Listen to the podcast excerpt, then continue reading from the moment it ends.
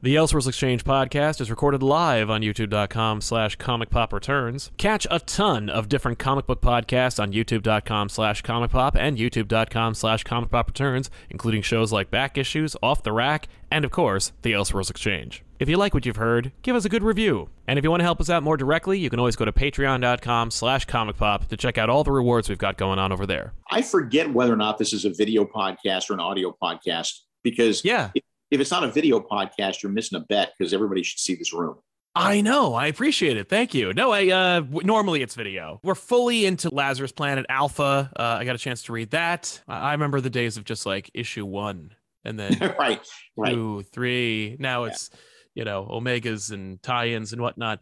How did the pitch for Lazarus Planet go for you? Like, what was the idea? Like, how, you know what I mean? The original pitch for what became Lazarus Planet was four 22 page issues of Batman versus Robin. And it just grew and grew and grew as editor Paul Kaminski saw the possibilities of making it a launch, a launch point for the, you know, the dawn of DC stuff. The ad, idea of the Lazarus volcano, I think was brilliant and not mine. And Oh. it came and it came from DC editorial. And once we realized we were doing things that could tie into Lazarus Island and we had the NASA connection and so forth, that started to build and, and we made a big saga out of it. But it started very small. It just ended very big. I love it. You're, you're coming on the heels of a couple of massive things that have taken place in the DC Yeah. universe over the last two years or so, uh, and yet people are kind of like, "Cool, you know, I'm down." And I think it's Yeah. because it's not trying. It doesn't dare to like change the nature of the world as we know it, despite the fact that it is kind of changing the nature of the world as we know it. Just shifting things around and having fun with the with with the format. Exactly. Now, you are no stranger to events, particularly the kind that promise new powers and status quo shifts for established characters. I'm thinking Underworld Unleashed.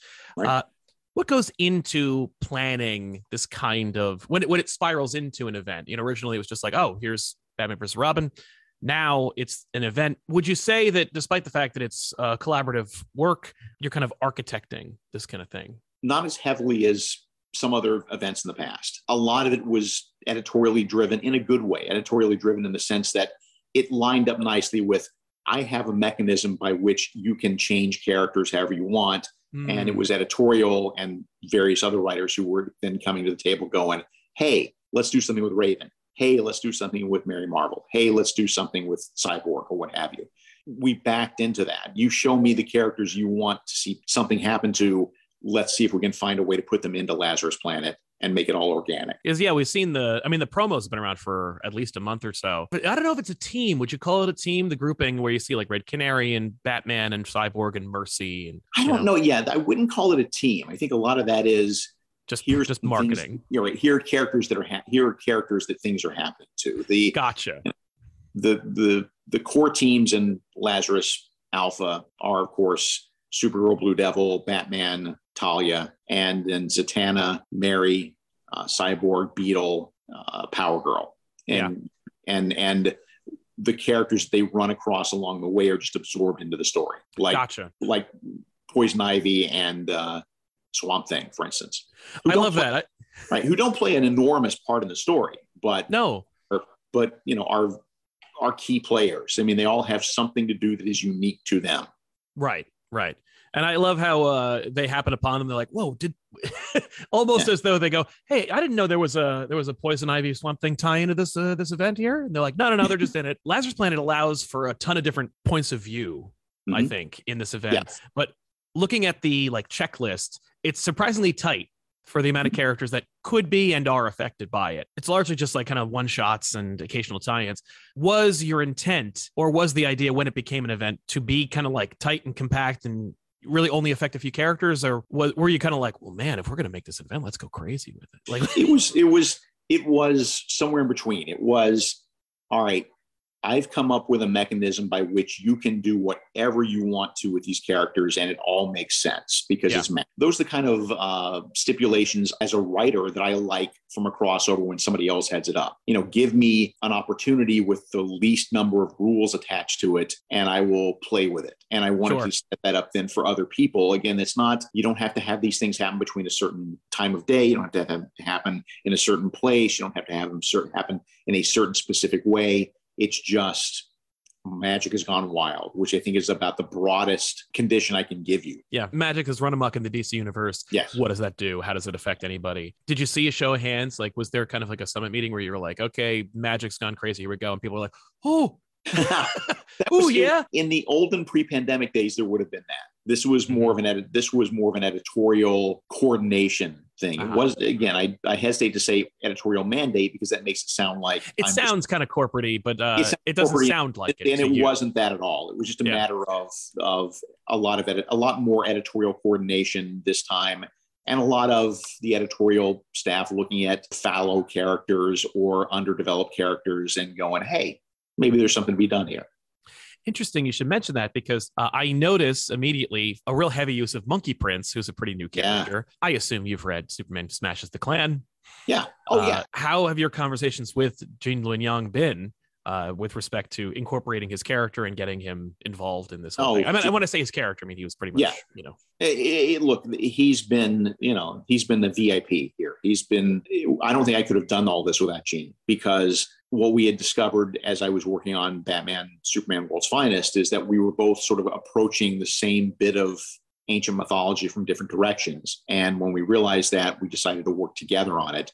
And making Mon- Monkey Prince such a huge part of Lazarus Planet only makes sense, especially when you read the backups that are written by Gene which do a lot of the heavy lifting when it comes to explaining the original relationships between King Fireball, Nezha, Monkey King, Monkey Prince, all of these characters.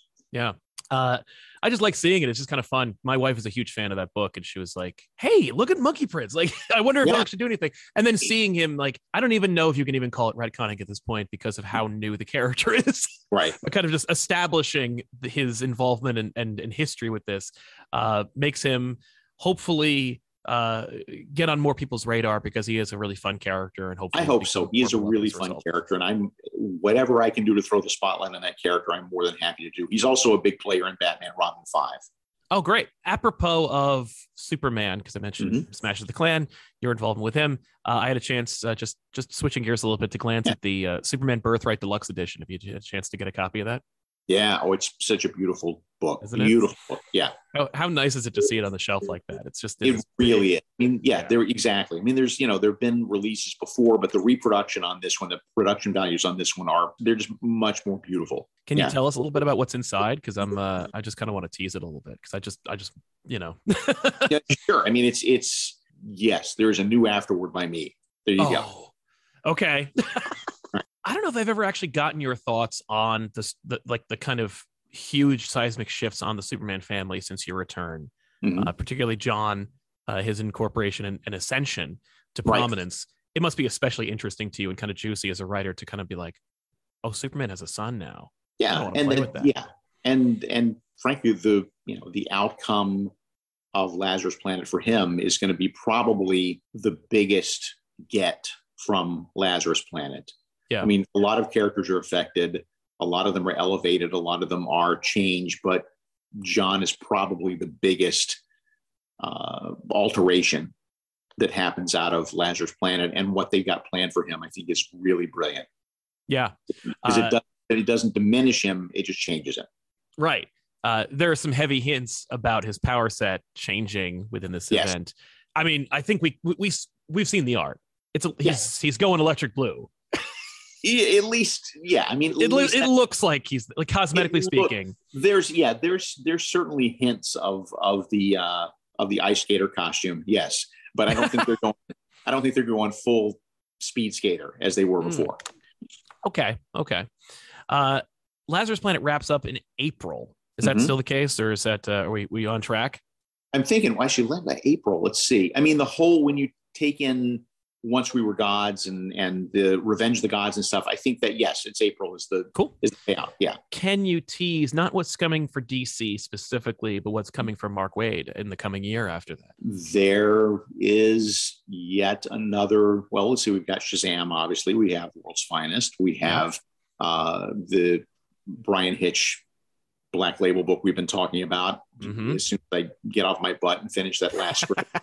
um, and there is another. There's a, there is another very exciting to me, very fun, uh, very uh, a bunch of characters I've never really touched before, a team I've never touched before, uh, that I'm very much looking forward to launching in the summertime.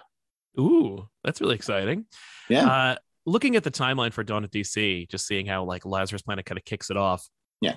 And then it goes into um, a kind of the, the only graphic that we've seen so far is like the kind of the, with all the logos and the what what could be considered to be Brainiac's skull ship, Right. uh, but it kind of fades off into the darkness. Um, how much of your involvement is in that shadowy part we can't see? Um, a little bit is in the shadowy part, but to be honest, I am I enjoy being surprised as much as the next person. So a lot of that is stuff that Paul Kaminski will start to tell me about, and I will be telling him, no, no, no, I, I let me be let me be surprised. Let me enjoy. I don't need to know everything that's happening in the next year. I want to be a, a reader as well. Fair, fair.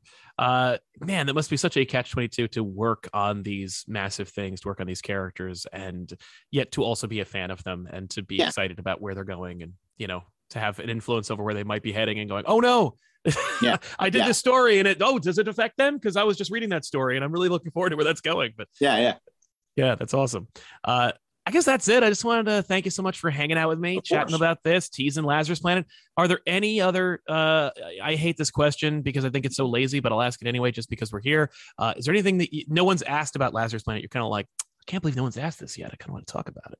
People are not talking nearly enough about uh, Riccardo Federici and the work Mm. he's doing on this book. It is phenomenal. It is his style is unlike any artist I've ever worked with, and I didn't know how that was going to work because I'm not used to working with someone with that approach. Yeah, Uh, but it so works. I was so curious to how he was going to interpret the scripts.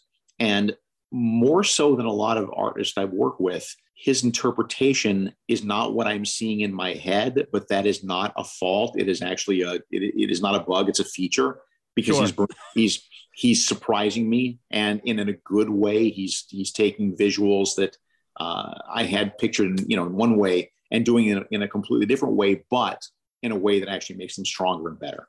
absolutely. No, that's Yeah. something that we we haven't had a chance to talk about. Overall, is the like kind of fantasy nature of this book and Yeah. how it. I mean, it reminds me like a Frazetta book. Like it's Yeah. just that gorgeous. Yeah, exactly. and and uh, and it lends itself to that kind of thing because of course we're talking about magic and we're talking about like Right. at least you know some element of fantasy um, but seeing it rendering characters like batman and uh, you know characters that are more street level a little bit more literal uh, Yeah. it's, it's, it's really cool no it's a gorgeous book Yeah. um, yeah great pairing i assume that was uh it wasn't so much that you picked him out so much as that was like hey federici's available we're gonna do Right. this and, it- but, and it uh, ended up a great call. yeah, but a lucky, uh, lucky uh, accident. That's exciting. Mark, thanks so much for hanging out with me. Uh, You thank you everybody for watching. And we'll see you guys next time with another episode.